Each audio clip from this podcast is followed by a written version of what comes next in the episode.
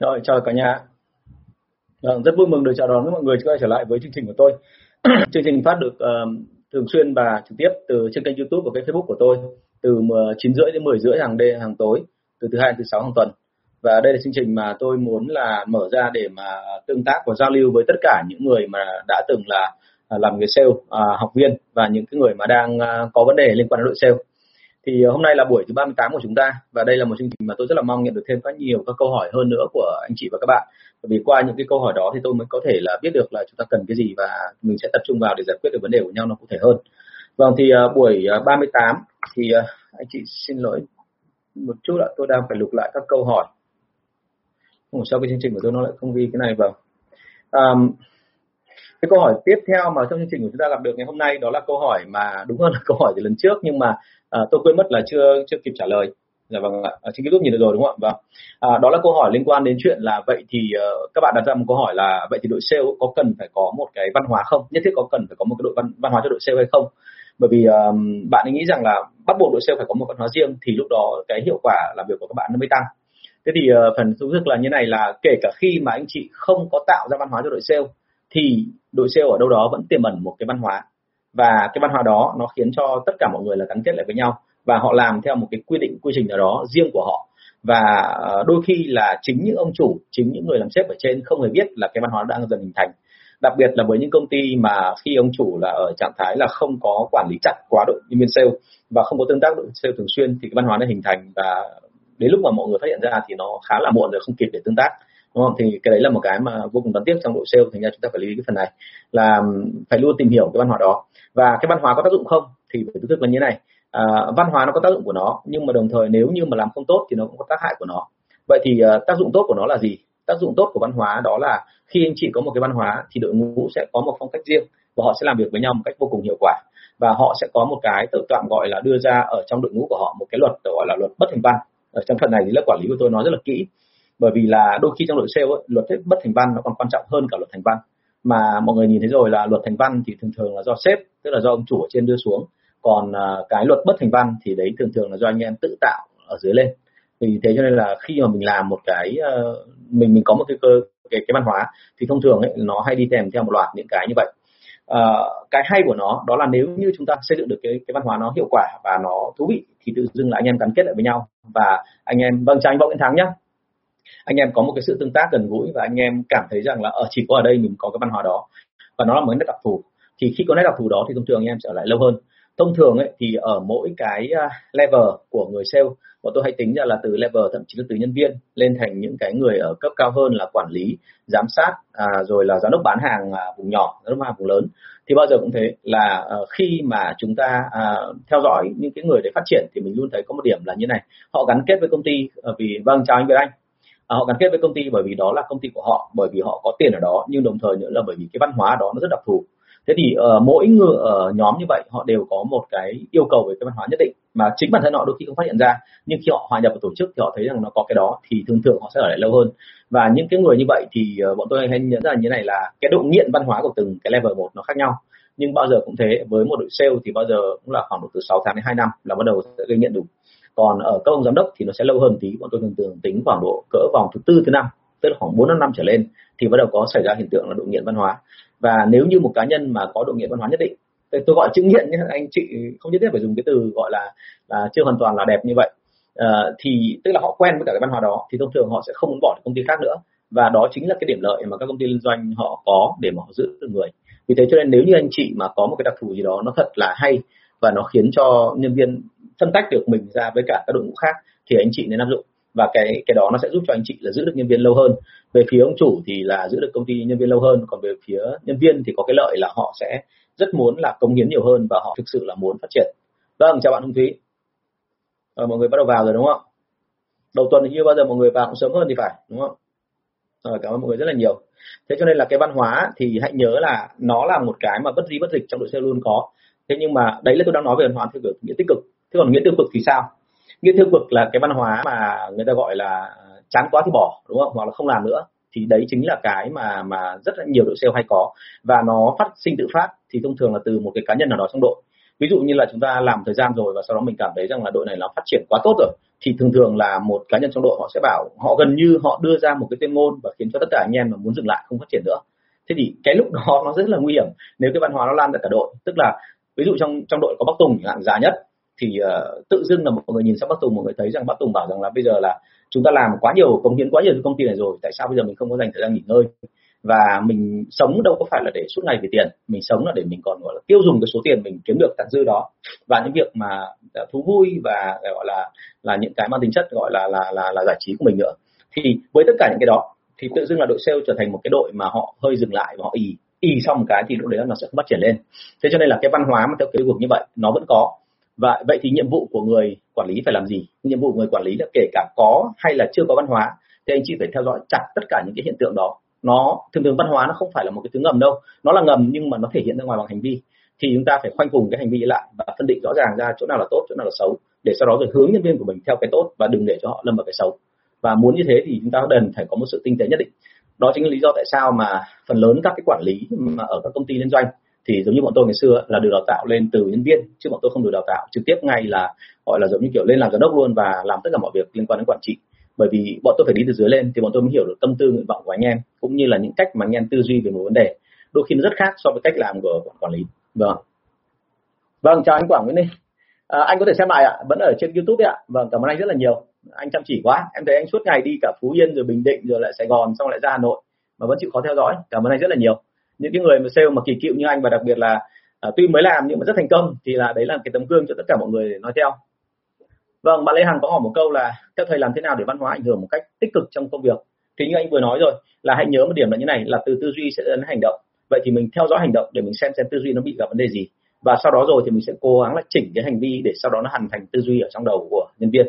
Cái này thì uh, nó có một số cái thứ mà ở trong cái đội mà mà mà tâm lý theo kiểu của Mỹ hay là của Anh ấy, nó rất hay làm ví dụ như là để cho một đứa trẻ chủ động hơn thì ờ, người ta không bao giờ người ta bảo nó phải chủ động mà người ta sẽ nói là vậy thì việc tiếp theo con định làm là cái gì? Cứ hỏi như vậy thì sau khoảng ba bốn lần ấy, nó thành phản xạ. Và như vậy là đứa bé nó trở thành cái chuyện là nó cứ làm xong một cái việc gì đó nó sẽ nghe chuyện là vậy thì làm việc gì tiếp theo? Và cái làm việc gì tiếp theo đó nó sẽ tạo ra được cái cái cái cái ý thức rất là tốt cho đứa bé để khi mà nó lớn lên nó trở thành một cái người lớn đi làm nó cũng sẽ luôn được ờ, nghĩ là trong cái tổ chức của nó trong cái đội nhóm của nó vậy thì nó làm xong một việc rồi thì việc tiếp theo nó phải làm là việc gì? Đúng không ạ? Vâng để tôi sẽ chỉnh sang cái khác. Ok nhá. Hằng nhá hằng thử làm thế đi bạn. Nếu có thể, thậm chí là gì ạ? Bởi vì em đã từng học lớp quản lý của anh rồi thì em biết rồi. Là em viết ra những hành động đó, rồi xong bắt đầu là mình sẽ trao đổi thêm. Ok? Nó phải cụ thể mà chứ còn sale như anh nói rồi kể cả từ văn hóa sang leadership tức là tính lãnh đạo lẫn cả những cái khác ấy, thì không bao giờ là, là trừu tượng cả. Bọn anh có thể áp dụng một số lý thuyết nhưng mà trong cái cách mà anh làm ấy thì lý thuyết đấy nó phải biến thành những hành động cụ thể chứ không bao giờ là nó chỉ nói những mấy câu như kiểu là uh, người ta cứ dùng thuật ngữ tiếng anh hay là thuật ngữ này nọ rồi là ba cái s là mấy cái kia các thứ thì thường thường nhân viên không hiểu đâu. Bởi vì nhân viên nhà mình ấy, vốn dĩ là người ta thích những cái gì đơn giản thành ra là mình phải quy về những cái gì đơn giản thì mới quản lý được. Ok? Nhớ nhá ngoài cái next step còn có cái khác đấy nhá. Nhớ cái gì không? Rồi nếu mà chưa nhớ thì vào lớp support nhá để anh phải hỏi nhắc lại nhá không thể lại quên. Cái đấy là hãy nhớ là cái này là mình tập được cái phản xạ của họ thành ra cái đấy sẽ chính là cái sự văn hóa đấy. Và cái văn hóa đấy lặp lại khoảng ba bốn lần thì tự dưng nó đấy nó thành ra một cái nếp và cái nếp đó mà được khuyến khích được duy trì được thưởng và được uh, gọi là phát huy ở trong công ty thì nó sẽ khác và trong mọi trường hợp thì hiển nhiên là mình phải hiểu đấy là gì ạ? Mình phải chặn hết tất cả các cửa để người ta làm, không làm xấu được nữa, thì lúc đấy người ta mới chuyển sang hướng nó làm tốt. Còn nếu mà chúng ta cứ nghĩ rằng là cứ chỉ nói một câu thôi, người ta sẽ làm theo, thì sau đấy là thành thành văn hóa thì không có đâu. Văn hóa nó là một thứ rất cụ thể, chứ không bao giờ nó là thứ trừu tượng cả. Hãy nhớ thôi cái đó. Giống như là mọi người rất hay nói văn hóa Việt Nam. Vậy thì tôi hỏi thật là văn hóa Việt Nam là gì? Anh chị có định hình được không ạ? Đúng không? Thì bây giờ chúng ta phải nói cái đó. Chứ mọi người cứ nói là ờ, phải giữ gìn bản sắc văn hóa dân tộc thế nhưng mà thú thực luôn là văn hóa sắc văn hóa dân tộc Việt Nam mình thì rất nhiều người nhầm giữa văn hóa Việt Nam và văn hóa Trung Quốc hoặc là văn hóa Việt Nam với cả văn hóa Nhật hay Hàn. Tại vì à, bây giờ cái cái màu sắc văn hóa nó pha trộn rất là nhiều. Rồi cảm ơn Lê Hằng. Lớp uh, support thì vẫn là thứ hai hàng tuần. Anh vừa mới ra xong cái buổi ngày hôm nay xong. Um, câu hỏi tiếp theo ạ trong cái buổi ngày hôm nay đó là bạn ấy hỏi về cái chuyện là em muốn lập bảng câu hỏi thăm dò thị trường cho sản phẩm mới của em nhưng mà thấy mông lung quá vì ở Việt Nam em thấy không có mấy con số về nhu cầu khách hàng em nên làm gì?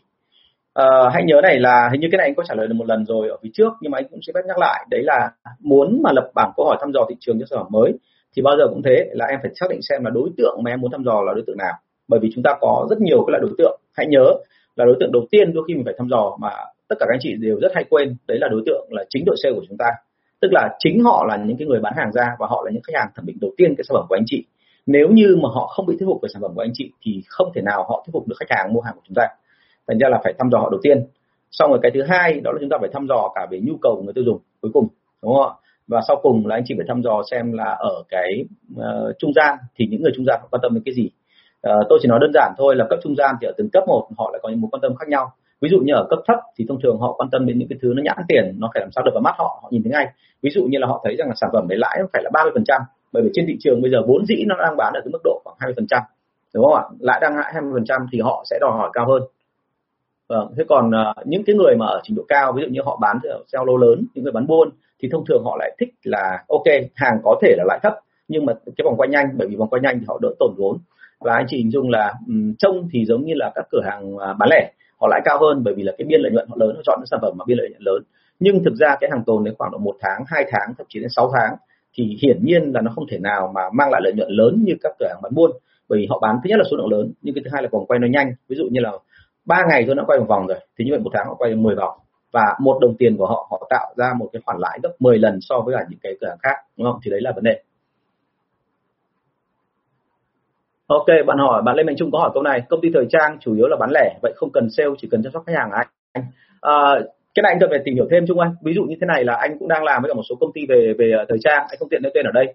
ờ, nhưng các bạn ấy là cả sản xuất đến cả thiết kế, ra đến cả bán hàng, cả marketing và đôi khi các bạn bao gồm có cả là online, telesale và offline. Thế cho nên là cái việc của mình bây giờ là em nên cho anh biết là là là cái bán lẻ này của em ấy là em bán hình thức nào và trong tất cả mọi trường hợp thì bọn anh không nghĩ là không cần sale đâu bởi vì thực ra mà nói chăm sóc khách hàng ấy đôi khi họ chỉ dừng lại chuyện là hỏi han và và và biết thêm khách hàng là có cái gì thôi. Nhưng mà còn sale ấy mới là cái người push thực sự. Hãy nhớ là sale là push đúng không? Tức là nó rất là mạnh và nó rất là dứt khoát và nó rất là dữ dội và khiến cho uh, tạm gọi là thế này là nếu các công ty liên doanh của mỹ thì họ định hình dung là chính cái đội sale ấy, là nó thể hiện rõ cái tư tưởng của công ty. Tức là chúng ta khiến cho cả thị trường chơi theo cái luật của chúng ta. Đúng chưa mà họ sẽ làm bằng mọi cách để họ trở thành một ông to trên thị trường và khi trên ông to trên thị trường thì họ sẽ đặt ra luật chơi thì ở đây cũng thế. Mình ban đầu có thể là em bán hàng mà đơn giản quá thì em nghĩ rằng là chăm sóc khách hàng là đủ. Nhưng mà theo quan điểm của anh thì vẫn cần phải đến sale. Bởi vì chỉ có sale thôi thì cái lực đẩy uh, sản phẩm ra ngoài thị trường nó mới mạnh. Và thứ nữa là cái này hãy nhớ là chăm sóc khách hàng ấy, đôi khi là các bạn chỉ làm mỗi công việc làm cho khách hàng hài lòng thôi. Tức là cái định nghĩa về chăm sóc khách hàng ở mỗi công ty nó lại khác nhau. Thế cho nên là chúng ta cần phải làm rõ cả cái đó nữa. Chứ còn nếu mà chỉ có hài lòng khách hàng rồi là người ta sẽ mua thì thì, thì thực ra cái việc bán hàng nó dễ quá.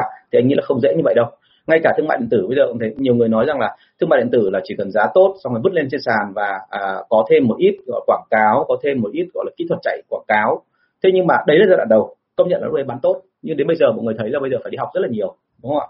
Bởi vì ngay cả những cái người mà người ta người thầy anh biết một số bạn bạn rất là giỏi dạy cả bán hàng sàn thương mại điện tử. Bạn dạy bán hàng cả trên Facebook rồi trên uh, trên trên trên trên Zalo các thứ thì các bạn đều phải học thêm. Bởi vì là cái thị trường thay đổi rất là nhanh và những cái gì thay đổi nhanh như vậy thì bắt buộc là chỉ có bạn sale mới nhận ra. Chứ còn chăm sóc khách hàng họ chỉ tập trung vào khách hàng thôi. Đâm ra đôi khi họ, họ sẽ không không không biết được cái này. Thì cái phần này là chắc là phải nói thêm nhá chứ còn thế này thì hơi gọi. Không có máy lạnh anh ơi đang có nghe quạt đào mò này đúng không? Ôi em chào anh Quang. Anh Quang xem. Để chào anh Quang cái anh Quang là cái người mà tôi nói là một trong những người bán hàng giỏi nhất Việt Nam mà tôi từng biết đấy À, anh cho em hỏi, anh Tùng đã gặp doanh nghiệp nào phát triển tốt cả mảng bán lẻ bán buôn không ạ? Vì quan điểm của nhiều người chỉ nên tập trung vào một mảng, không nên tham là lẻ lẻ buôn. Thông thường thì bán lẻ nó có hay của nó, bán buôn cũng có hay của nó. Còn thực ra doanh nghiệp nào mà chả có phát triển cả hai mảng ấy, người ta đều hy vọng phát triển cả hai mảng. Bởi vì bán lẻ thì nó có một cái là tương tác với khách hàng trực tiếp và nó dễ. Còn bán buôn thì người ta thường là đẩy số lượng lớn và người ta có thể là tạo ra một cái thế khống chế thị trường. Nhưng mà cái nào rồi nó cũng sẽ tạo ra một cái là bán lẻ thì mất thời gian, mất công sức và mất nhiều tiền hơn nhưng mà bán buôn thì uh, mặc dù bán lẻ có thể lãi hơn đúng không? Nhưng mà bán buôn buôn thì nó nhẹ nhàng hơn nhưng mà lại bị một cái đấy là bán buôn mà không khéo là nát thị trường luôn. Bởi vì ở Việt Nam mình cái chuyện là bán phá giá bán lấn vùng là rất nhiều. Thành ra là cái gì nó cũng có lợi có hại nhưng mà ở từng công ty thì là riêng công ty của em thì anh cần phải biết rõ thì mới nói được. Uh, còn thực ra mà ban đầu ấy nếu mà quan điểm mà tập trung vào một mảng thì anh tin là qua giai đoạn ban đầu thôi. Bởi vì mình có thế mạnh về cái đó thì mình tập trung vào. Ví dụ như là có những cái sự sản xuất họ rất mạnh về sản xuất họ ra được mẫu mã rất là nhanh và họ có thể là làm cái sản phẩm mà nó chất lượng tốt và đúng hơn là đủ mọi loại chất lượng, từ cao đến thấp đến trung. Thì lúc đó họ sẽ tập trung vào chuyện bán buôn, bởi vì là họ bán buôn như vậy nó nhanh và thứ hai là họ đỡ phải thêm một cái công đoạn nữa là phải quản lý đội sale và đội marketing. Thế nhưng mà khi mà bắt đầu họ có thương hiệu rồi và họ thấy rằng là những cái người mà kênh trung gian bán và lãi hơn cả họ, thông thường thì nhà máy thường lại sẽ kém hơn cái cái cái ông làm thương mại, thì họ sẽ thấy rằng là tội gì mình không làm, bởi mình có điều kiện cơ mà và lúc đó họ sẽ có một nhân sự chẳng hạn là mới tuyển về là giám đốc bán hàng hoặc giám đốc marketing, thì họ sẽ bố trí thêm cái bộ phận để mà bán lẻ. Ok? Chứ họ không chỉ tập trung bán buôn đâu, bởi vì bán lẻ thì nó mới là đưa ra được thương hiệu riêng của họ này. Cái thứ hai nữa, họ mới đẩy ra ngoài, họ mới tìm hiểu xem thị trường cần cái gì. Và trước thì họ, ví dụ như là họ chỉ đua theo các hãng lớn thôi, còn bây giờ họ sẽ có phòng thiết kế riêng. Và họ lấy được thông tin từ khách hàng lên, họ sẽ thiết kế ra sản phẩm mà khách hàng thích, rồi sau đó họ đẩy ra ngoài thị trường thế cho nên là bán buôn bán lẻ thì anh nghĩ là là là nó không có giới hạn mà chỉ có mỗi một cái là cái sự quản lý cái năng lực quản lý của chúng ta đến đâu. Theo quan điểm của anh thì thông thường là bắt đầu bằng một mảng nhưng sau đó rồi kiểu gì cũng phải chuyên cả hai. Chứ nếu mà chúng ta chỉ một mảng không thì nó nó gọi là đi bằng một chân thì nó sẽ sẽ sẽ đến lúc nào đấy nó sẽ bị ảnh hưởng. Tức là có một số trường hợp là mình sẽ gặp những cái sự nguy nhất định. Ví dụ như là uh, ví dụ bên Trung Quốc chẳng hạn bây giờ rất nhiều xưởng lớn là họ chuyên môn bán buôn thôi bởi vì là họ cái công suất họ rất là lớn và họ ăn là ở cái chuyện là cái vòng quay nhanh và khách hàng lớn họ đặt và họ bán ra những nước khác thì là một phần nào đấy họ gọi là lợi về cái thuế, đúng không? Bây giờ Trung Quốc vẫn còn được gọi là nước đang phát triển. Mặc dù đứng thứ hai thế giới nhưng vẫn được gọi là nước đang phát triển mãi về sau ông Trump ông mới đưa vào cái nước mà gọi là không còn là nước không phát triển nữa, nhưng mà đang dùng rằng về cái đó. Nhưng nếu như mà trước cái dịch này, trước cái đợt mà ông Trump đánh thì lúc đấy Trung Quốc rất mạnh về sản xuất, số lượng lớn. Và với số lượng lớn thì họ sẵn sàng giảm giá thấp nhất để bán buôn, bởi vì cái đấy có lợi hơn cho họ đúng không? Thế nhưng mà sau rồi thì họ cũng thấy rằng là bán buôn không thì chỉ cần một đợt dịch này là bây giờ mở cửa lại là có rất nhiều xưởng là không còn khách hàng đặt hàng nữa. Và không còn khách hàng đặt hàng thì thậm chí là nhiều ông chủ là còn phóng hỏa nữa. Đúng không? Phóng hỏa đốt luôn nhà máy bởi vì thấy là thà là không còn gì mà mất sạch còn hơn là bây giờ vận hành càng vận hành càng càng lỗ. Đấy thì nghe là cái đấy là, là cái nguy hiểm thì em phải xem theo từng thời kỳ một em ạ. Vâng bạn Huỳnh Minh ở trên Facebook có hỏi một câu như thế này. À, bên em làm telesale các bạn có gọi nhưng hơi hợt quá cần làm sao cho các bạn động lực và năng lượng để doanh số cao? Uh, anh cần một cái định hướng cho em à, một cái định nghĩa của em về cái chữ hời hợt này. Bởi vì thực ra cái hời hợt này nó là cái gì? Uh, và thứ hai nữa là telesale thì bao giờ cũng thấy nó có rất nhiều kiểu telesale.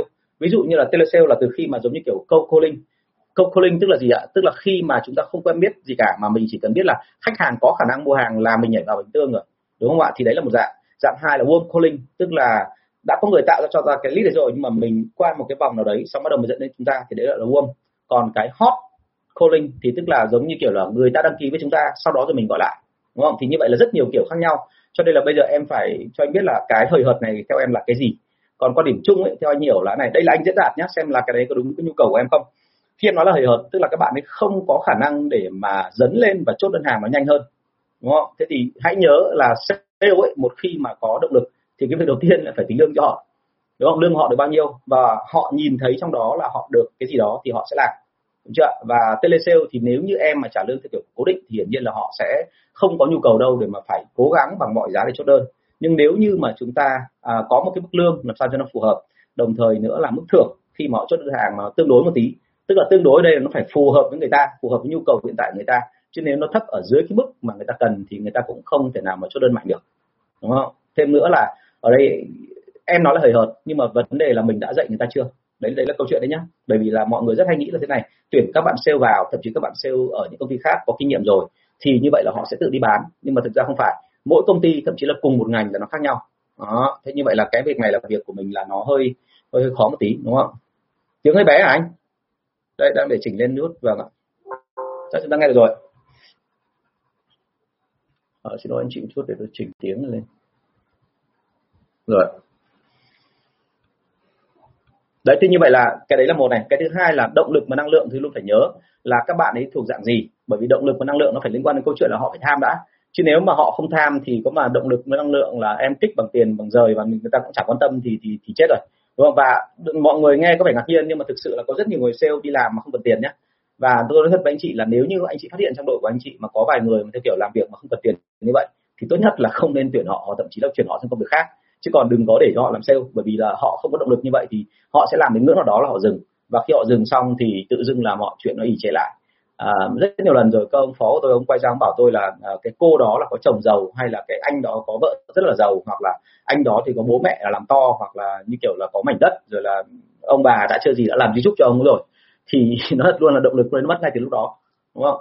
Cái này không có gì lạ cả đây không phải tôi chê các bạn ấy mà bản thân tôi cũng thế khi bố mẹ tôi ngày xưa mà kinh tế khá giảm một chút thì các cụ hứa tôi là sẽ sang nước ngoài học.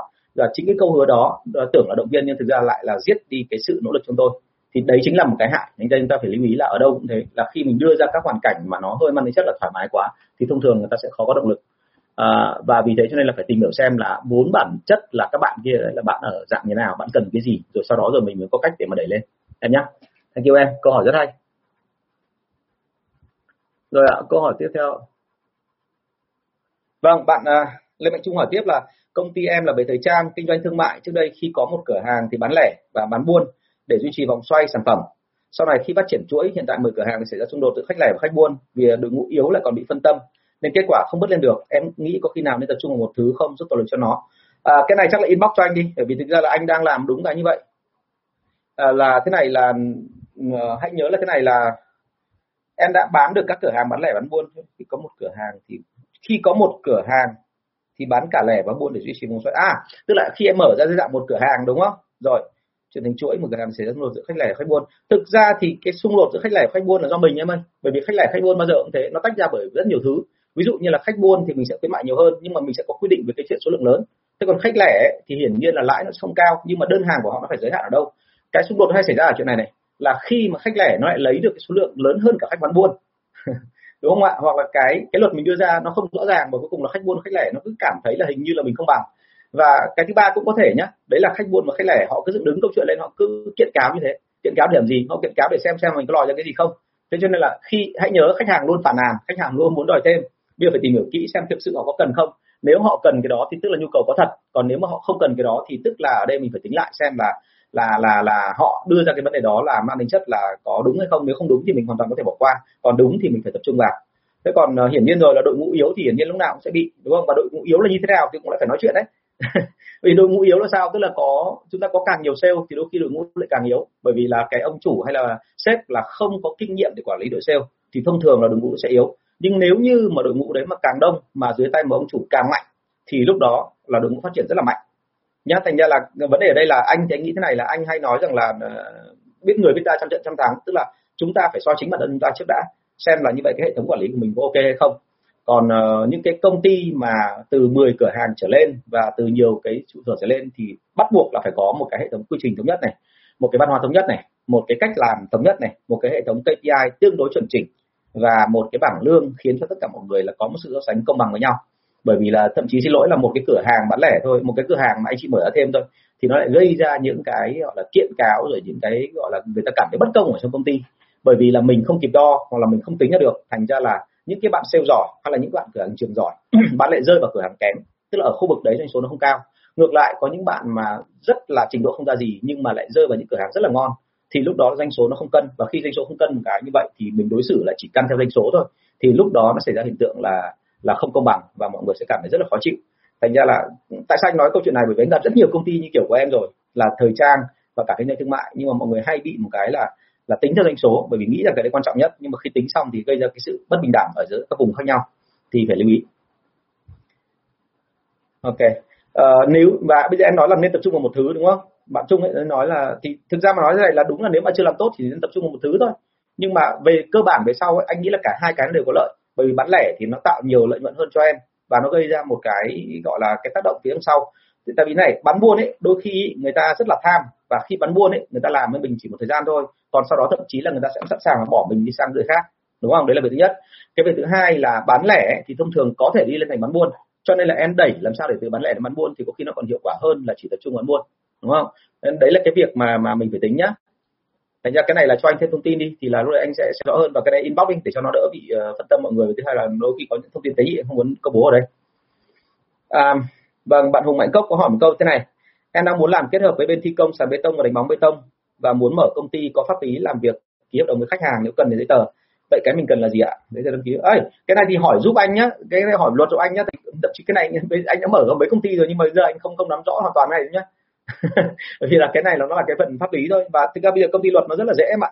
Em em đi kiểm tra trên mạng nhá công nhá hồng mạnh nhá. Ok.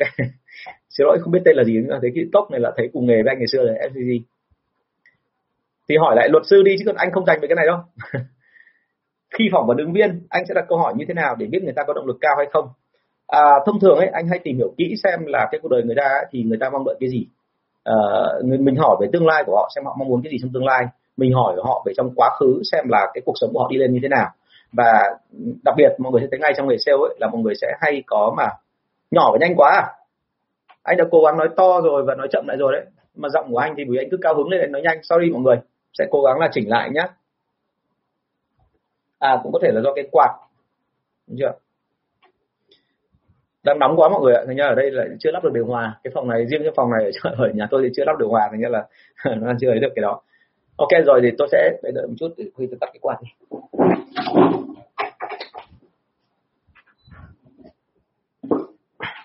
Được chưa? Nào, quay trở lại câu hỏi bạn Lê Mạnh Trung. Phỏng vấn ứng viên thì đặt câu hỏi như nào để biết người ta có động lực cao hay không? Thông thường anh tìm hiểu xem là về nguồn gốc của người ta. Anh nói ví dụ như thế này là, nếu như mà đấy là con của một gia đình đông con, thì thông thường ông anh cả sẽ có trách nhiệm nhiều nhất đúng không? Cũng tất nhiên là không loại trừ là ông ấy, ông em út là người ta sẽ có cái ý chí phấn đấu nhiều hơn. Nhưng bao giờ cũng thế thường thường là gọi là đất lề quê thói. Ở Việt Nam mình thì ông anh cả gánh trách nhiệm thì thường thường là sẽ mang lại cái hiệu quả cao nhất. Thế còn à, anh hay thích chọn những người như thế nào? Thì anh nghe động lực thì anh thấy rõ nhất là những cái người mà họ mong muốn là họ đến từ một cái cuộc sống nó không được tốt lắm thì họ mong muốn cuộc sống tốt lành. Đó, ví dụ như là à, ok cảm ơn hùng nhá. thế thì uh, đặt câu hỏi như vậy mình sẽ hiểu được người ta là ai. Thậm chí đôi khi mình phải qua những cái môn thể thao người ta chơi. Ví dụ như là những ông mà thích gọi là solo tức là theo cái kiểu những cái môn mà tự trách nhiệm như là võ ở trên lên gọi là tập thì đông anh em cũng hô ha này nọ nhưng mà lúc lên sàn này có mỗi mình mình. Thắng thì cũng một tay gọi là uh, tinh tướng. Còn còn nếu mà không thắng thì cũng gọi là ôm mặt máu và lui về thì đấy là những người mà thường có ý chí rất là mạnh thường thường có động lực cao. Uh, nói như vậy không có nghĩa là những người mà đá bóng là những người chơi thể thao tập thể là không có cái đó nhưng mà phải tìm hiểu kỹ xem là cái môi trường họ chơi thể thao tập thể nó như thế nào đúng không thì đấy là như vậy. Ok thế còn uh, vô vàn nhiều cái khác nữa bởi vì trong cái lĩnh vực của chúng ta bao giờ cũng thế mình phải tìm hiểu xem là ở cái vùng đó thì cái à, bản chất của con người như thế nào. Ví dụ như có những vùng mà từ khi sinh ra ấy, họ đã có một ý chí rất là cuột cường rồi. Thông thường tôi thấy là đặc biệt nhất đây tôi không phải là định kiến nhưng đến bây giờ tôi vẫn nhìn thấy đấy là ở những cái vùng mà phần lớn là bà con làm nông thì thông thường là mọi người hay hướng đến một cái gì đó nó ổn định và nó cứ đều đặn thôi và vì thế cho nên rất khó có người trong cái cái cái cái cái vùng quê đó để mà họ có ý chí phấn đấu vươn lên. Bởi vì vừa mới gọi là lớn lên họ đã được giao nhiệm vụ rất nặng nề là phải duy trì tổ tiên đúng không? Phải duy, duy trì xin lỗi xin duy trì cái cái gọi là nòi giống của tổ tiên tức là phải lấy vợ phải sinh con. Thì lúc đấy các ông làm sao mới dám ra khỏi lũy xe làng đúng không? Thì không nên trách người ta mà nên đấy là cái văn hóa của vùng đấy nó như thế. Thế còn có một số người là đi theo cái kiểu gọi là mang tính chất là buôn bán chẳng hạn thì ngay từ bé họ đã được dạy là phải vươn lên và không ai cho không ai cái gì cả thì họ sẽ nỗ lực cho nên là phải tìm hiểu câu chuyện rất là kỹ. Và tốt nhất là em nên hỏi họ là hiện tại cái câu chuyện cuộc đời họ nó có cái gì.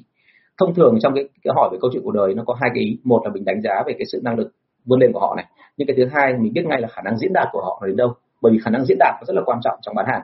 À, thông thường bọn tôi phải đi kể câu chuyện cho khách hàng. Và câu chuyện để kể về cuộc đời tôi là hay nhất. Bởi vì nó sẽ gần gũi và là tự nhiên hơn.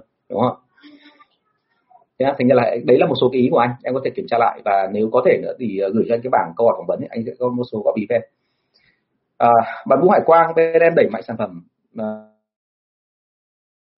phát triển bán hàng thông qua cộng tác với đại lý showroom. Xin anh chia sẻ những cây thì có thể đại lý chúng ta bán hàng hiệu quả hơn. À, rất khó để nói bởi vì anh chưa hiểu là gỗ tự nhiên của em là cái dòng mà tự gọi là hiện đại hay là truyền thống hay thế nào đó. Em có thể cho anh biết được không? Em em đừng đừng ghi ở đâu. À, còn kỳ hay không ấy, thì nó là thế này này. Thông thường ấy bán hàng người ta chia làm hai tức là một là sẽ in sẽ in và thứ hai là sẽ out. Chúng ta bán hàng vào trong khách hàng tức là mình thuyết phục họ về mặt tư tưởng họ nhận hàng của mình rồi thì phải làm được việc thứ hai là phải bán được hàng ra đúng chưa và ở trong cái chuyện đó thì luôn phải nhớ là từng vùng một thì nó khác nhau và đôi khi có một số đại lý họ chơi cái bài là họ nhập hàng của chúng ta vào sau đó họ, họ ép chúng ta để khiến cho chúng ta phải giảm giá. Tức là họ không cố tình bán mà họ cứ mặc kệ đấy hàng đấy bao giờ mà phải thừa ứ à. sau năm sáu tháng mà không bán được hàng thì đấy tự mọi người phải sốt ruột và phải giảm giá thêm cho họ. Thì như vậy là rất là nhiều mẹo lừa ở trên thị trường thành ra là phải tìm hiểu rất là kỹ. Thành ra có gì inbox đi cái này của tôi rất là khổ nha anh chị nhé tại vì là thực ra tôi muốn nói nhiều nhưng mà không làm sao mà làm là là là là là nói được hết. Bởi vì thực ra là mỗi cái tôi yêu cầu phải biết rất là rõ bên trong xem nó là cái gì. Chứ còn nếu mà nghe không thì tôi rất là khó.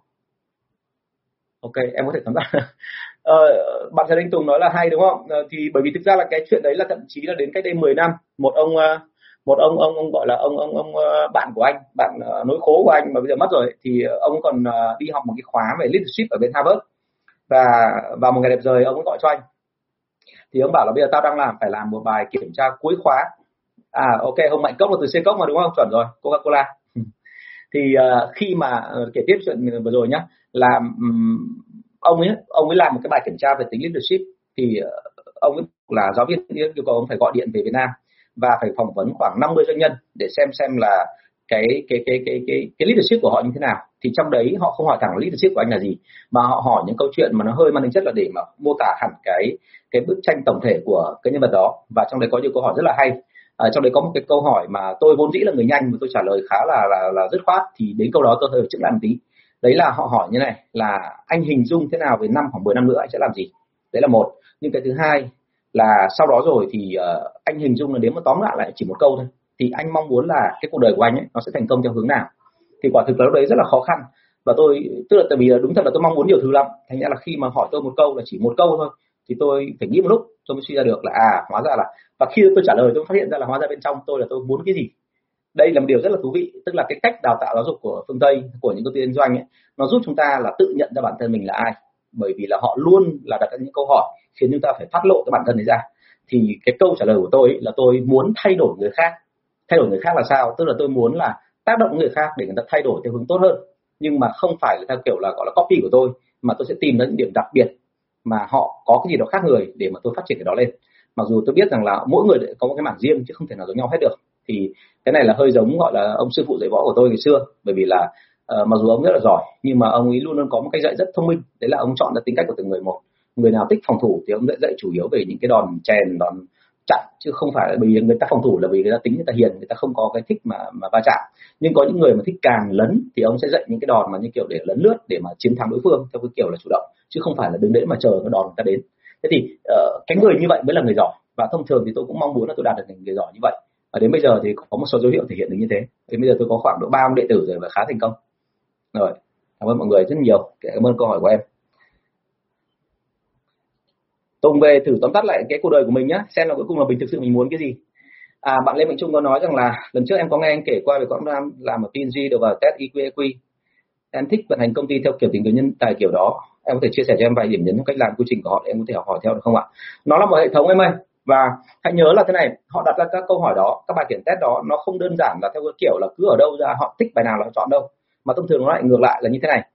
À, họ lấy ra được một số chung của tất cả các nhân viên thành công ở trong công ty của họ họ biến nó thành một cái văn hóa công ty. Bởi vì đấy mới là cái văn hóa mà họ cần. Bởi vì nó sẽ làm cho tất cả công ty làm cùng thành công. Và họ sẽ test tất cả năng lực của nhân viên là theo cái mẫu số chung đó. Thành ra cái EQ EQ này là nó dựa trên cái đó chứ nó không phải là cái kiểu mà mình cứ lấy về một bộ nhưng mình cứ thế mình áp vào là xong. Nhá. Thành ra là vấn đề ở đây là gì? Muốn biết cái này thì thực ra em em trả lời cho anh một câu nhé sau em em có thể gửi lại cho anh thì anh có thể dẫn thêm cho em qua inbox. Bằng cách là như này là vậy thì cái công ty của em ấy, văn hóa bây giờ nó là cái gì? Và cái đặc điểm của nó nó khác gì các công ty khác?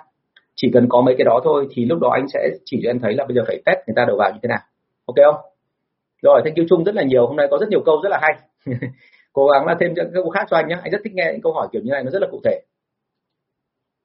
Thế thì mình thấy ngay là quản lý đội sale nó có dễ không thì tôi phải nói thật luôn là này, nếu anh chị coi nó là không dễ thì nó là không dễ. Còn thực ra nó có dễ không thì nếu như mình làm đúng, chuẩn quy trình, theo cái cách mà gọi là đặc thù của chính công ty của mình thì thông thường nó lại thành dễ à, tôi có nói một câu ấy, và mọi người cũng đã từng từng nghe rồi nghe nó hơi ngạc nhiên nhưng mà thực ra nó là à, nếu mà quản lý hai người thì bao giờ cũng thấy khó hơn quản lý 20 người.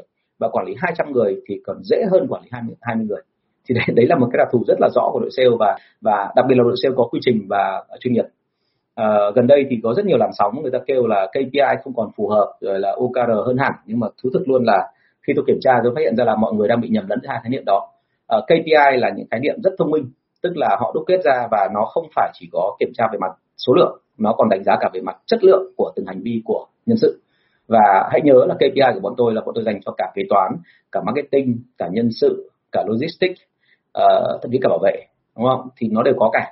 Vấn đề chính ở đây là anh chị có chịu khó đào sâu trong cái cái cái cái cái gọi là cái hoạt động của họ hay không thôi. Thường thường ở trong các công ty uh, trong các buổi mà dạy về quản lý bán hàng tôi hỏi rất là kỹ cái phần này. Bởi vì nếu mà hỏi kỹ xong mà tôi xác định được là văn hóa của đứng đầu là như nào rồi chỉ cho mọi người cách làm việc xác lập cái KPI sao cho nó phù hợp.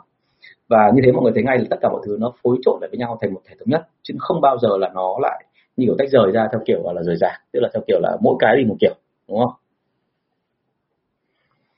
Vâng.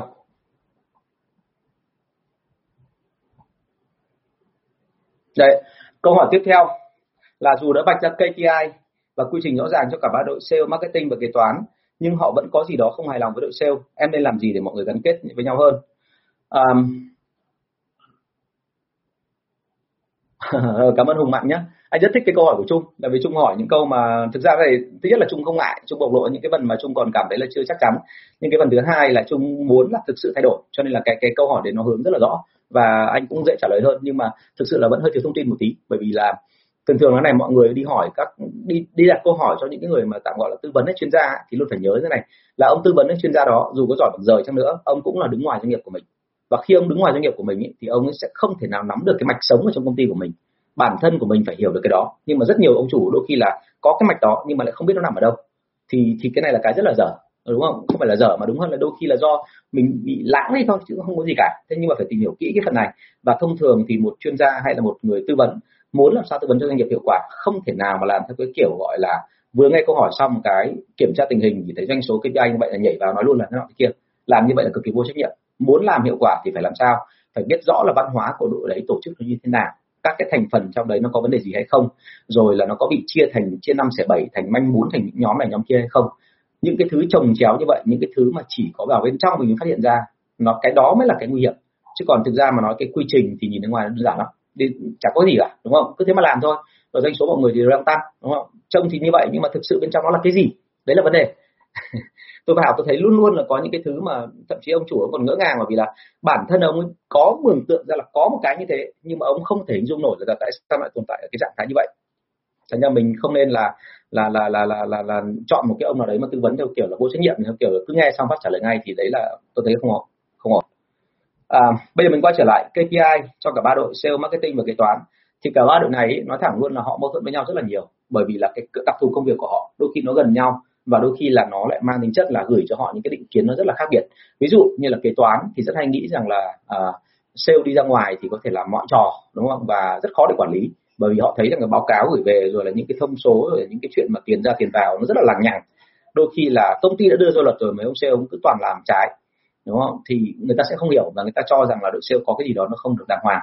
Thế còn đội sale thì lại có bà kế toán bởi vì là uh, tôi kiếm tiền về cho bà. Đấy, tiền lương chính là tiền mà tôi kiếm về từ doanh số. Nhưng bà suốt ngày bà ngồi đấy bà soi bọn tôi. Nhưng mà cũng phải hiểu một cái là kế toán là cái nhiệm vụ của họ là như thế. Chứ không phải là họ cố tình họ soi vì họ ghét đúng không? Không phải như vậy.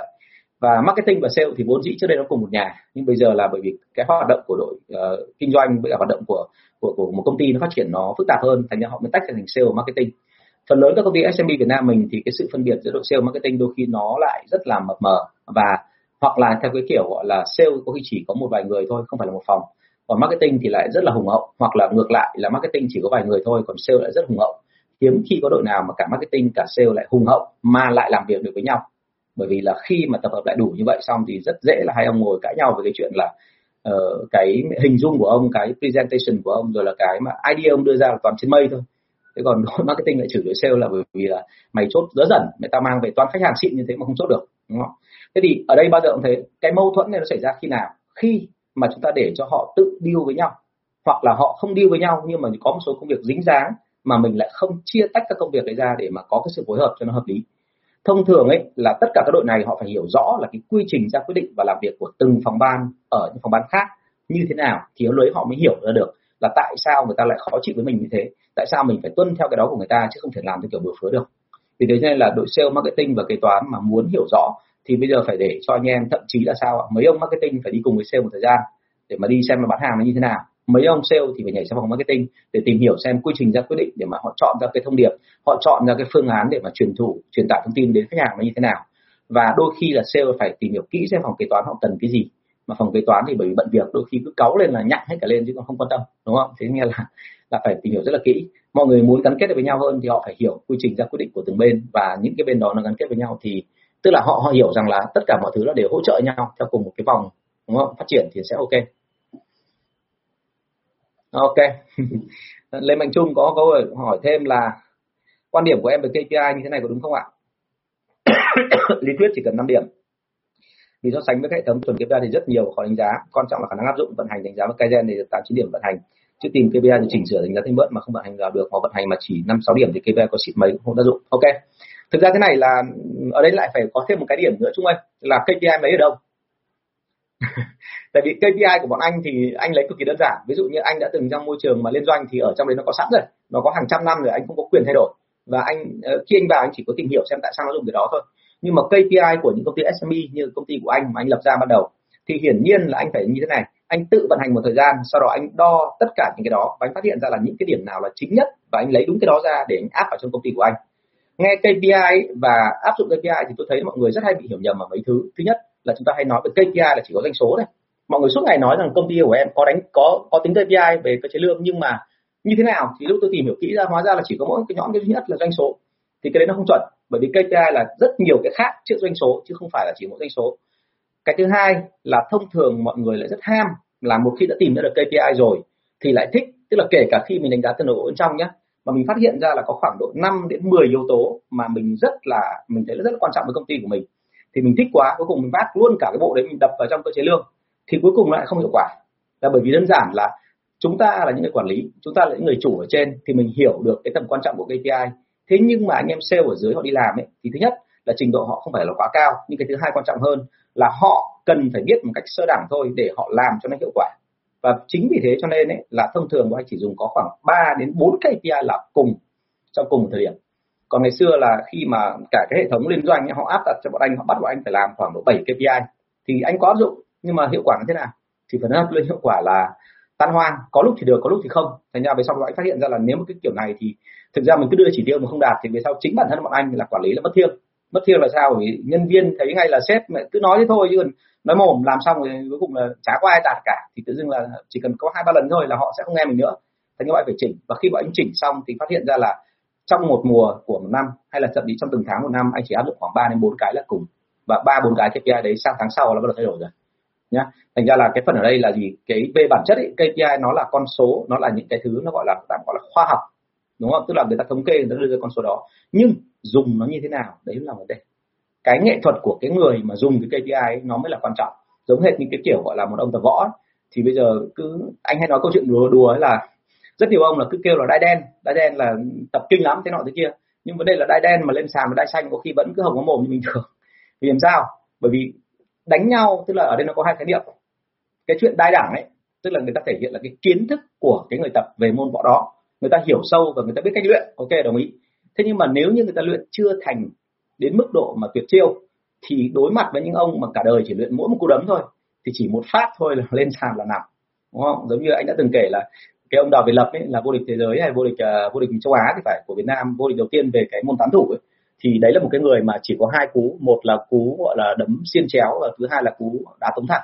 Mà bằng long cước ấy không phải là tống thẳng đá ngang đá cạnh bàn chân thì chỉ có hai cú ấy thôi mà tại sao ông vô địch thế giới và vô địch châu á? Bởi vì đơn giản là ông luyện thành thần.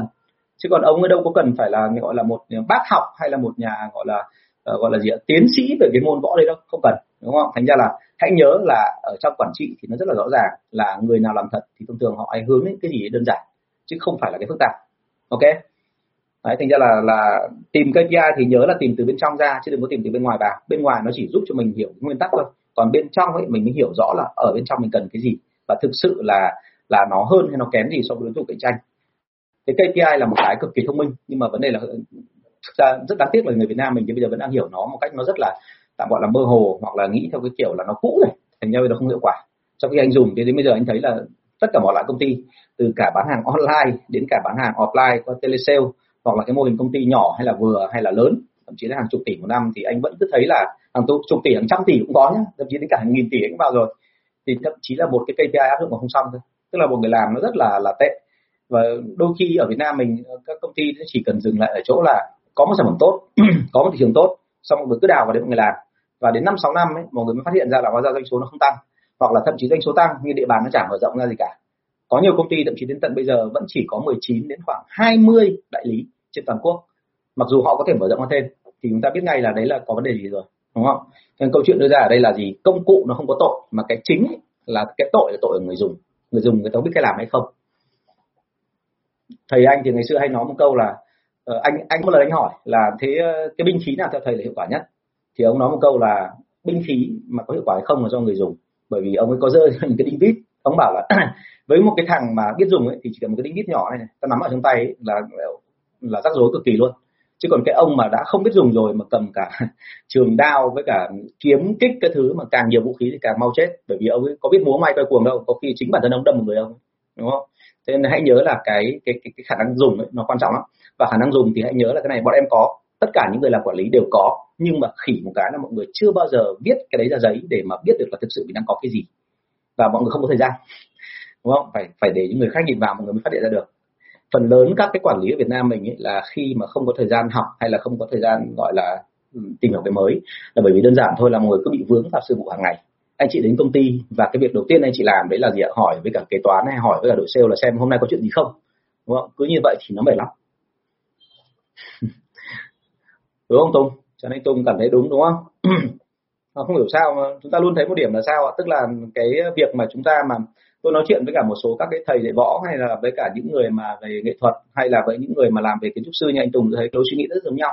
Tại vì cuối cùng là quy về mà là nó chỉ có một số cái cái cái cái, gọi là một cái cốt lõi một số cái cốt lõi tư duy mình cần phải theo thôi. Bất kể nghề nào muốn lên chuyên nghiệp thì phải có cái đó. Rất hay cảm ơn Trung nhé nhiều câu hỏi quá. Tùng hả? Tùng là Tùng dùng Tùng giỏi. Và thứ hai là Tùng chắc chắn có dùng cái gọi là cái môn ờ, đánh cầu đánh cầu lông của Tùng ở trong cái chuyện vẽ. đúng không? Bao toàn sân, đúng không? Anh nhìn cái cách tập của em anh biết là rất chuyên nghiệp anh Tùng cho em hỏi thêm bạn Trung bạn hỏi thế này, là anh đào tạo rất nhiều lớp và không biết có bị tình trạng này không? Nguyên lý Pareto chỉ 10 20 phần trăm lĩnh hội các kiến thức, anh truyền tải. Đa số chỉ muốn học xong một khóa, nghe vài buổi là cái kết quả luôn, bị ăn liền chứ không muốn hy sinh rèn luyện. Rồi, làm cách nào mà người thầy người truyền cảm hứng mà anh vượt qua được cảm giác thất vọng gặp tình trạng này anh? À, phải nói là này là anh đã từng rất là nhiều lần và cố gắng rồi. Là ngày xưa lớp của anh là lớp quản lý của anh là kéo dài tới ờ, uh, 8 buổi cơ. Tại sao lại 8 buổi? Bởi vì là uh, anh muốn nói nhiều hơn nữa nói nhiều hơn nữa nhiều hơn nữa. Và mỗi lớp của anh thậm chí có những lớp mà bình thường anh chỉ dạy có 3 tiếng thôi. Nhưng mà khi mà có hứng là một hay có ai đến hỏi giống như câu hỏi của em này, này anh kéo dài tận 6 tiếng. Và đó chính lý do vì sao anh phải đi thuê chỗ khác. Bởi vì là ở cái chỗ đó họ cấm không được phép làm quá 11 giờ đúng không? Làm từ 6 giờ đến 11 giờ là lúc đấy cái tiền nó lên thành 5 tiếng rồi lại tôi phải trả, cho thêm ông ông lại làm 12 giờ. Thế nhưng mà anh càng nói, anh càng phát hiện ra là mọi người sẽ không thể nào mà ngấm được ngay những cái đó. Và thứ hai nữa là nếu không có ai nhắc thì người rất là mau quên.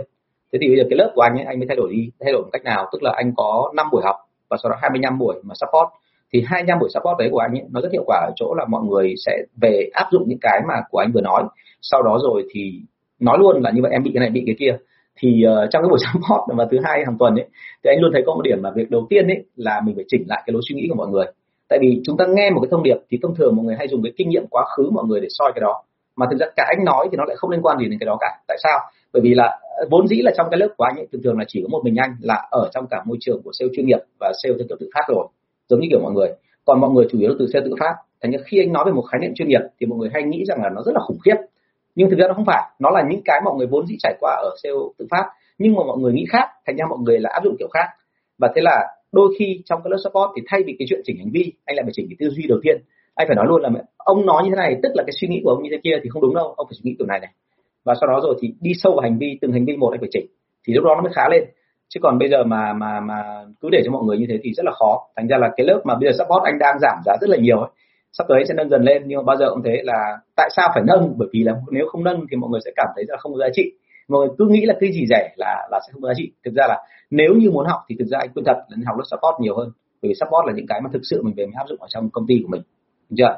Thế còn uh, khi mà họ về mà áp dụng với cả nhân viên ấy mà không hiệu quả thì thông thường là với tất cả những người đó thì cứ nói chuyện với anh anh sẽ chỉ cho cách. Bởi vì là bao giờ cũng thế cái không hiệu quả ở đây nó liên quan đến câu chuyện thứ nhất là bối cảnh thứ hai là văn hóa cái thứ ba nữa là cái cách tác động của người quản lý đó và tương quan của họ đối với đội sale. Nếu mà đội sale đấy hơn tuổi thì nói đã khó rồi. Đội sale đấy là còn nhiều kinh nghiệm hơn nó còn khó hơn. Đó là đội sale lại còn đông nữa, đội sale lại còn toàn những người mà đạt chỉ tiêu nữa, thì làm sao thay đổi là cả một vấn đề, đúng không? Thành ra là bắt buộc phải tí một tí một tí một. Chứ còn thì nếu mà nói là học xong một khóa để mà về một cái ra kết quả luôn thì không phải là không có đâu, có đấy. Nhưng mà đấy là những trường hợp mà họ à, thế này, có một vài doanh nghiệp là họ đến lớp của anh và họ kiểu đau đáu vì một cái cái vấn đề nào đó và cứ bao giờ anh dạy được cái gì, họ cũng sẽ tìm cách hỏi cái vấn đề của họ dưới cái khía cạnh mà anh vừa mới trình bày. Thì lúc đó anh sẽ buộc phải trả lời và càng ngày càng cho họ nhìn thấy luôn là nhiều cái lối nhìn khác nhau. Ví dụ như cái này là cái rõ nhất này, là về cái cơ chế lương. Thì thông thường là các doanh nghiệp mà về áp dụng cơ chế lương của anh thì thường thường thấy hiệu quả ngay. Và có nhiều người nói với anh là vào mùa bán kém mà doanh số vẫn tăng gấp 3 lần. Thế thì tất nhiên là tùy từng ngành thôi, nhưng bao giờ cũng thế. Tại sao lại tăng thì không phải là do cái gì đấy nó quá kỳ diệu đâu, mà cái đó anh học từ liên doanh và sau đó anh áp dụng trong môi trường mà thực tập của môi trường tự phát của anh và tự dựng nó thành công. Không phải đâu. Anh không phải là học hiểu hiểu rộng đâu mà thực ra là cái này là cái mà cái này thứ nhất là anh học anh dạy nguyên lý trong năm buổi đầu tiên. Nhưng sau đó rồi khi mọi người học nguyên lý rồi mọi người về mọi người soi lại doanh nghiệp thấy có vấn đề gì mọi người chỉnh. Và anh yêu cầu mọi người mang cái mà mọi người đã chỉnh ấy, lên lớp support bằng cả văn bản bằng cả giấy tờ bằng cả cái chuyện mà chụp ảnh những cái đoạn chat trên online bằng cả những cái ghi âm của telesale thậm chí nếu cần ghi âm cả cái offline bởi vì chỉ có như thế thôi thì mới có cái cái nguồn dữ liệu mà nó rất là tươi và phong phú. Thì lúc đó anh sẽ chỉnh cho họ xem là phải làm như thế nào. Chứ còn anh chỉnh thì không bao giờ chỉnh theo kiểu là mơ mơ màng màng theo kiểu là các em phải trở nên chuyên nghiệp các em phải chủ động. Những cái đó không để làm gì cả. Chúng ta và cầm tay chỉ việc vào thẳng việc luôn là vậy thì cái đó cần phải làm là cái gì? Đúng chưa thì nó mới hiệu quả. Bởi vì trong quản lý bán hàng thì nó là như thế chứ quản lý bán hàng không bao giờ nó là những cái chung chung. Rồi à, câu hỏi tiếp theo đây là câu hỏi mà tôi đã tập hợp từ trước. À, em muốn học cách tạo ra cái uy của cho mình và quản lý cấp dưới thì em nên tham khảo có tài liệu nào? À, cái uy cho mình ấy, thì ở từng công ty một là nó khác nhau nhưng bao giờ cũng thấy là mình nên tìm hiểu một số cái quy luật liên quan đến những cái uy đó. Thì các cái quy luật đó thì đọc ở những cái quyển sách nghe rất là lạ. Ở đây có một số cái quyển nhá anh chị có thể tìm thêm. Đấy là cái quyển à, đầu tiên là quyển vương công. Quyển vương công là nói về một cái lối mà quản trị nó khá là thực dụng tức là họ sẽ làm mọi việc để đạt được mục tiêu của họ thì cái quyển đấy là của châu âu. Còn một cái quyển nữa thay nói cho các lớp của tôi mọi người cũng nên tìm đọc. Tất nhiên là đừng có bị ảnh hưởng quá nhiều bởi vì cái ngôn từ trong đấy. Tại vì ngôn từ trong đấy đôi khi nó phân tích theo cái kiểu là hơi nó hơi mang tính chất là thực dụng quá. Nó hơi thậm chí đến mức độ là là thành ra hơi cảm thấy là đen tối đúng không? Cái tên nó cũng đen tối rồi. Cái tên của tác phẩm có tên là à, mặt dày tim đen. Thế thì họ phân tích tất cả các thủ đoạn chính trị và trong đấy họ có phân tích. Đấy là của một ông người Đài Loan và ông phân tích ra là tại sao mà à, cái kẻ mà được nhiều người yêu quý nhất trong cái tam quốc, nhưng mà lại thực ra là cái người mà mặt dày tim đen nhất lại là lưu bị đúng không? Chứ không phải tào tháo. Tào tháo còn là một ít gì đó nó mang tính chất là lộ ra bên ngoài là lưu manh, nhưng còn đây là lưu bị lại lưu manh ở bên trong cơ. Anh chị cứ đọc cái quyển đấy, chị thấy. Và đây chị, đấy đúng là những cái mà của của ông ông ông gọi là ông tác giả của cái quyển tam quốc đấy ông ấy muốn truyền tải. Thực sự phân tích xong tôi thấy là ông ấy, ông nhìn rất là giống, rất là đúng, bởi vì đúng là họ là người cùng là người hoa, họ nhìn vấn đề, họ hiểu nhau, họ đọc, họ hiểu ngay thế thì uh, cái quyển vương công là một này mặt trời tim đen là hai này còn một cái quyển nữa trong cái thời kỳ hiện đại nên có đấy là cái quyển có tên là à, uh, 48 quy luật của cái lực. Uh, thì tôi không không nhớ tên chính xác tiếng anh nó là cái gì bởi vì anh đọc bằng bằng tiếng anh. Thì uh, cái quyển đó nó giúp chúng ta hiểu rằng là thế này những người khác nhìn chúng ta thì khi nào họ nhìn thấy chúng ta có uy và khi nào họ nhìn thấy chúng ta không có uy. À, có những hành vi nó rất đơn giản thôi nhưng mà đôi khi mình chỉ cần làm một động tác thôi tự dưng người ta có cảm giác là à anh đấy là một cái người mà mình phải nể chứ không phải đơn giản là mình cứ nói chuyện mà kiểu tào lao với anh mà được đâu. Thế còn có những cái lúc mà chúng ta mất uy vì đơn giản là chỉ một cái hành vi của chúng ta rất đơn giản, nhưng mà nó lại làm cho người ta cảm thấy là là ông này ông ấy hoặc là gần gũi quá, hoặc là quá xa cách, thì tự dưng là chúng ta không còn uy nữa. Thì à, tìm hiểu cái uy rồi thì nên tìm hiểu cả cái ân nữa, bởi vì đấy là một cái cặp bài trùng và không bao giờ thay đổi được. Tại sao lại ân và uy? Bởi vì chúng ta trong cuộc đời là, đúng không? Sông có khúc mà người thì có lúc, tức là chúng ta phải thỉnh thoảng đổi đi chứ không mà mình cứ theo mãi một kiểu thì sẽ không quản lý được. Một cái việc rất đơn giản như thế thôi. Thành ra là đây là một số cái tựa sách mà anh chị có thể tìm hiểu. Và hãy nhớ rằng là um, đọc sách thì phải phân biệt thêm nữa. Là cái thứ văn hóa mà của tác giả đặt ở trong đó nó là cái gì? Ví dụ như là vương công thì đặt trong thế kỷ thứ 10 hình 16 17 gì đó ở ý đúng không? Ok. À, vương công thì là cái quyển nó bây giờ ở, ở Việt Nam mình có cái bản dịch tiếng Anh à tiếng Việt rồi. À, 16 17 ở ý nói về các cái vương triều tức là nó nó phù hợp với thời đại phong kiến cái quyển mặt dày tim đen cũng là thời kỳ phong kiến nhưng mà của người Hoa tức là của một ông ở Đài Loan. Và cái quyển mà à, 48 uh, à, gọi là cái cái cái nó gọi là cái gì là 48 quy luật của quyền lực thì phải. Tôi nhớ không nhầm thì nó là cái mà của phương Tây. Và cái phương Tây thì đôi khi nó rất khác ở châu Á. Đấy anh chị lưu ý cái phần này. Chứ không phải là cái gì ở đấy mình cũng nhặt ra mình dùng nó đâu. Thế thì đấy chính là một số cái mà em nên tìm hiểu. Và luôn luôn phải nhớ nhé là cái uy thì nó là như thế. Nhưng còn cái cách mà mình uy và cái ân ấy, thì phải căn theo cái gì? Là phải căn theo cái chuyện là vậy thì cái độ nhân viên dưới quyền chúng ta, họ đang ở trạng thái nào? Nếu như họ là cái người mà dễ nắn thì không nói gì, nhưng họ là cái người mà có một cái nhu cầu tương đối đặc biệt một tí thì phải cân nhắc về cái phần đó. Và phải biết là thời điểm này thì mình ra một cái đòn như thế này thì nó khác gì với cái đòn giai đoạn thời gian trước. Và cái việc của chúng ta là chúng ta ưu đãi họ nhiều như vậy thì trong tương lai có khó khăn gì không? Hay là bây giờ mình siết chặt ngay từ đầu, mình, gọi là, phạt một cách rất là khắc nghiệt như vậy thì họ có được động lực để họ phát triển hay không? Đấy là tất cả những vấn đề mà nhà quản lý phải suy nghĩ, chứ không phải là cứ có công cụ một cái là dùng búa xua. Bao giờ thế, phải dùng hết sức thận trọng và luôn phải chú ý cái sự phản ứng của nhân viên. Bởi vì thực ra mà nói là anh chị làm việc và anh chị bán được hàng là thông qua nhân viên, thì khi mà anh chị có thưởng có phạt thì đấy là tác động vào nhân viên và nhân viên họ làm việc hiệu quả thì đấy công ty mới phát triển. Cho nên là nhân sự là công cụ của chúng ta, nhưng các công cụ đấy là có tinh thần và có tình cảm, chứ không phải là công cụ vô tri vô giác. Vì thế mình phải tác động làm sao cho nó phù hợp vâng câu tiếp theo. Nhân viên của em tham tiền rất máu tham gia các chương trình khuyến mại lớn để lấy thưởng nhưng cứ đẩy lên làm quản lý là không ai muốn nhận cả. Tại sao và em nên làm gì? À, lưu ý này một trong những lý do khiến cho người ta không muốn lên làm quản lý đấy là bởi vì người ta sợ. Không biết nên làm quản lý sẽ làm gì. Thành ra chúng ta phải lưu ý ở đây nhé. Và ở Việt Nam mình thì rất là hài hước vô vàn là tức là rất luôn luôn thích là cái danh. Lúc nào cũng có hơi sĩ sĩ sĩ một tí. Tôi gọi là tự ái và sĩ diện thì đầy đúng không? Không thiếu. Thế nhưng mà bị một cái là vì không rõ nó là cái gì cho nên rất sợ, vì lên cái chỉ sợ là mình lên làm quản lý tự dưng anh em ở dưới tập trung bắn tỉa thì làm nào, đúng không? Một mình mình mình đã thấy là nói chuyện với quản lý là mình đã cảm thấy là quản lý tội nghiệp rồi, vì làm suốt ngày bị đặt vào những cái tình huống khó khăn, đúng không? Cái thứ hai là khi mà nâng lên làm quản lý thì bao giờ cũng phải để ý là phải có trình tự, chứ không phải nâng tắp lựa lên cái được ngay. Bởi vì thực ra quản lý cái kỹ năng ấy, cái bộ kỹ năng của quản lý nó rất khác với bộ kỹ năng của nhân viên bán hàng. Nó dựa trên kỹ năng của bộ nhân viên bán hàng, nhưng nó đòi hỏi ở một trình độ nó cao hơn cũng như là một cái độ mà gọi dạng dày nhất định chứ không phải là ai cũng lên được. Và à, thêm nữa ở đây ở đây em có nói đấy và cái này cũng anh đề nghị em là cân nhắc thêm là họ tham gia cái chương trình khuyến mại lớn để lấy thưởng. Thì như vậy là khả năng ấy, là họ nhìn thấy là đấy là lãi rất là cao đúng không? Họ nhìn thấy nhiều tiền và đôi khi anh chị không cần nói nhưng họ vẫn tra ra được là quản lý được bao nhiêu tiền lương mỗi tháng. Thì với cái đó mà bây giờ mình đưa họ lên làm nhân viên à đây làm quản lý thì đôi khi họ lại nghĩ rằng là lên làm quản lý một là đã vất vả rồi nhưng cái thứ hai là thu nhập lại chưa chắc bằng ở nhân viên. Và sau cùng, khi mà mình làm cho người ta cảm thấy là quản lý bận, tối mặt tối mũi suốt ngày, đến tận 8 giờ rồi, nhân viên được về hết rồi, quản lý vẫn còn phải ngồi bò ra để mà tính toán, để mà cộng trừ nhân chia, thì lúc đó người ta sẽ cảm thấy ngay là lên làm quản lý làm gì cho nó mệt, đúng không?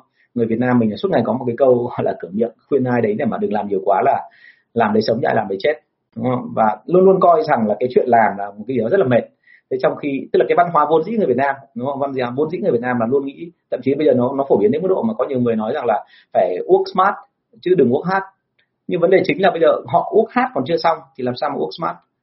Đúng không? Tức là khuyên người ta là nên làm việc làm sao thông minh. Thế nhưng mà đầu tiên họ phải đổ mồ hôi số công sức đã để họ hiểu rằng là cái công sức họ bỏ ra như vậy thì họ hiểu vấn đề là một. Cái thứ hai là khi họ làm theo kiểu thô bỉ như vậy, thô kệch như vậy thì như vậy là họ đang tốn thời gian, tốn sức thì lúc đó họ mới hiểu là phải work smart tức là phải tìm ra cách nào để thông minh hơn để làm.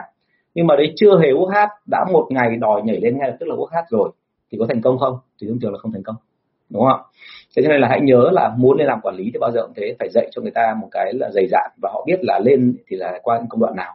Và cái thu nhập của quản lý thì là như thế nào. À, thông thường trong một năm thì có rất nhiều dịp mà khi mà tung chương trình quảng cáo ra thì bọn tôi thấy ngay là bởi vì quản lý họ quản lý chung và họ có bán hàng nhưng mà bán hàng mang tính chất là thí điểm thôi và thứ hai họ bán hàng để mà chỉnh nhân viên thôi. Thì thông thường là lúc đó có một hai tháng trong năm nó rất là lạ là quản lý có khi chỉ lương chỉ bằng khoảng một uh, khoảng 75 phần trăm lương của nhân viên cao nhất. Tức là các nhân viên thì vốn dĩ là lương thấp hơn rồi nhưng mà quản lý tháng đó ví dụ nhận được 19 ờ, triệu trong khi nhân viên thì người cao nhất được thưởng vọt lên thì có gần 30 triệu bởi vì họ được thưởng rất nhiều chương trình thế thì lúc đó quản lý có dỗi không hay là có cảm thấy bị áy náy không thì không hề. Bởi vì làm sao họ biết là đấy là nhân viên thỉnh thoảng mới được như thế chứ mà còn họ thì thường xuyên được cái mức nó rất là cao bởi vì thế họ không có vấn đề gì cả đúng không? Thì như vậy là lên quản lý thông thường là mọi người thích một cái sự ổn định một cái sự mà kéo dài tức là một cái sự phát triển mà nó nó lên ở tầm khác. Chứ còn ở nhân viên thì họ thích là bởi vì là được gọi là thoải mái không bị uh, phải suy nghĩ quá nhiều à, bởi vì là khi có chương trình thì có được thi đua. Và à cá biệt còn cái này nữa là bởi vì là khi, đây làm quản lý thế rất cô đơn, bởi vì là trong công ty thì có mấy ai đâu, có mỗi ông sếp ở trên với anh quản lý. Rồi thêm mình lên là có nhóm với ba người, suốt ngày nói chuyện với nhau thôi, âm thầm ngồi với nhau trong trong phòng họp để bàn mưu thôi. Thế còn ông sale tại sao ông thích? Bởi vì ông thích làm người sale bởi vì nó đông, nó vui, đi đâu cả đám anh em. Vào một quán bia là ào ào vào sân đá bóng, ào ào, ra thị trường ào ào và đi đâu chiến cũng cảm giác là thỉnh thoảng gặp nhau thị trường là hú hét chào nhau rất vui. Thế thì tất cả những cái đó tưởng là không có gì quan trọng, nhưng thực ra nó lại là quan trọng cho nên ở đây em muốn tìm hiểu xem là tại lý do làm sao mà người ta không muốn đến làm quản lý thì phải nhìn vấn đề từ cái hệ quy chiếu của người ta. Đừng nhìn vấn đề từ hệ quy chiếu của em. Tức là em nghĩ rằng là cái đấy tốt cho nhân viên, bởi vì là họ đã từng đi qua giai đoạn giống như em và họ lên làm quản lý thì họ sẽ kiếm được nhiều tiền hơn, đúng. Nhưng vấn đề là họ thì đang ngồi nghĩ ở một giai đoạn khác và họ không hề biết là tương lai của họ sẽ được như thế. Thì nói ra có khi họ không hiểu. Thành ra phải làm sao thật là cụ thể và phải tìm theo là nói theo hệ quy chiếu của họ trước đã sau đó rồi thì mới dẫn dụ họ theo cái cách đó đi lên đúng cái phần mà mình mong muốn. Ok? Và rồi một cái cuối cùng đấy là đôi khi đội sale ấy, là người ta lên làm quản lý người ta sợ là anh em ở dưới bắt đầu kẻ lạnh tức là có cái gì nó hơi mỉa mai không thèm nói chuyện với họ nữa. Thì đôi khi chỉ vì những cái đó thôi họ muốn nghỉ rồi. À, cái biết ngày xưa tôi có một cậu quản lý là nghỉ việc chỉ vì một lẽ rất đơn giản là cậu nghĩ rằng theo kiểu rất cảm tính là cứ lên làm cái chức cao như vậy thì cậu ấy phải trả tiền cho anh em, đúng không? Và trả tiền anh em đi ăn đấy thế thì cái chuyện đấy là chuyện nó rất là vô lý. Bởi vì là chả ai bắt cậu như thế cả, nhưng cậu cứ nghĩ như thế. Cuối cùng là tiền của cậu kiếm được bao nhiêu là cậu trả hết vào cái chuyện đi ăn của anh em. Cuối cùng là không đủ tiền để sống. Tôi hỏi cậu lên cuối cùng là tôi giật cả mình. Bởi vì lương của nhân viên chỉ là bốn triệu rưỡi thôi cộng cả mấy phần trăm đấy. Thế còn quản lý là hẳn là luôn 9 triệu cộng với cả bao nhiêu phần trăm, trên cả đội nhá. Đó, thì mọi người thấy ngay là lương nó khá cao, mà cái đây cũng phải đến gần chục năm rồi. Hơn chục năm hơn chục năm rồi. Thế nhưng mà cậu thì lại không hề nghĩ rằng là cao bởi vì là cậu cứ bị dính vào cái định kiến trong đầu cậu là phải chi cho anh em thành cuối cùng là mất sạch tiền. Phạm Trung có nói rằng là em nghĩ nhân viên họ họ cũng không cần quản lý là bạn bè. À, thân thiết mà họ cần người lãnh đạo dẫn dắt và quản lý phải chấp nhận cô đơn.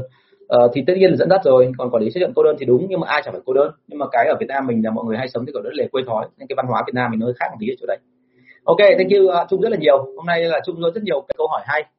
Và uh, hôm nay cái số lượng mà xem cũng khá là cao. À, tôi cảm ơn mọi người rất là nhiều. Và tôi rất là mong muốn là chúng ta thường xuyên đóng góp thêm các câu hỏi cho chương trình chúng ta trở nên phong phú hơn cũng như là mọi người học hỏi lẫn nhau về cái ngành nghề của mình.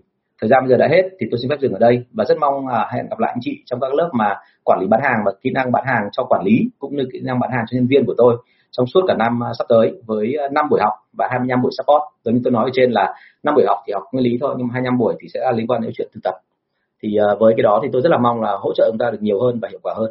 Rồi, cảm ơn anh chị rất là nhiều. Và hẹn lại gặp lại anh chị vào ngày mai cảm ơn anh chị.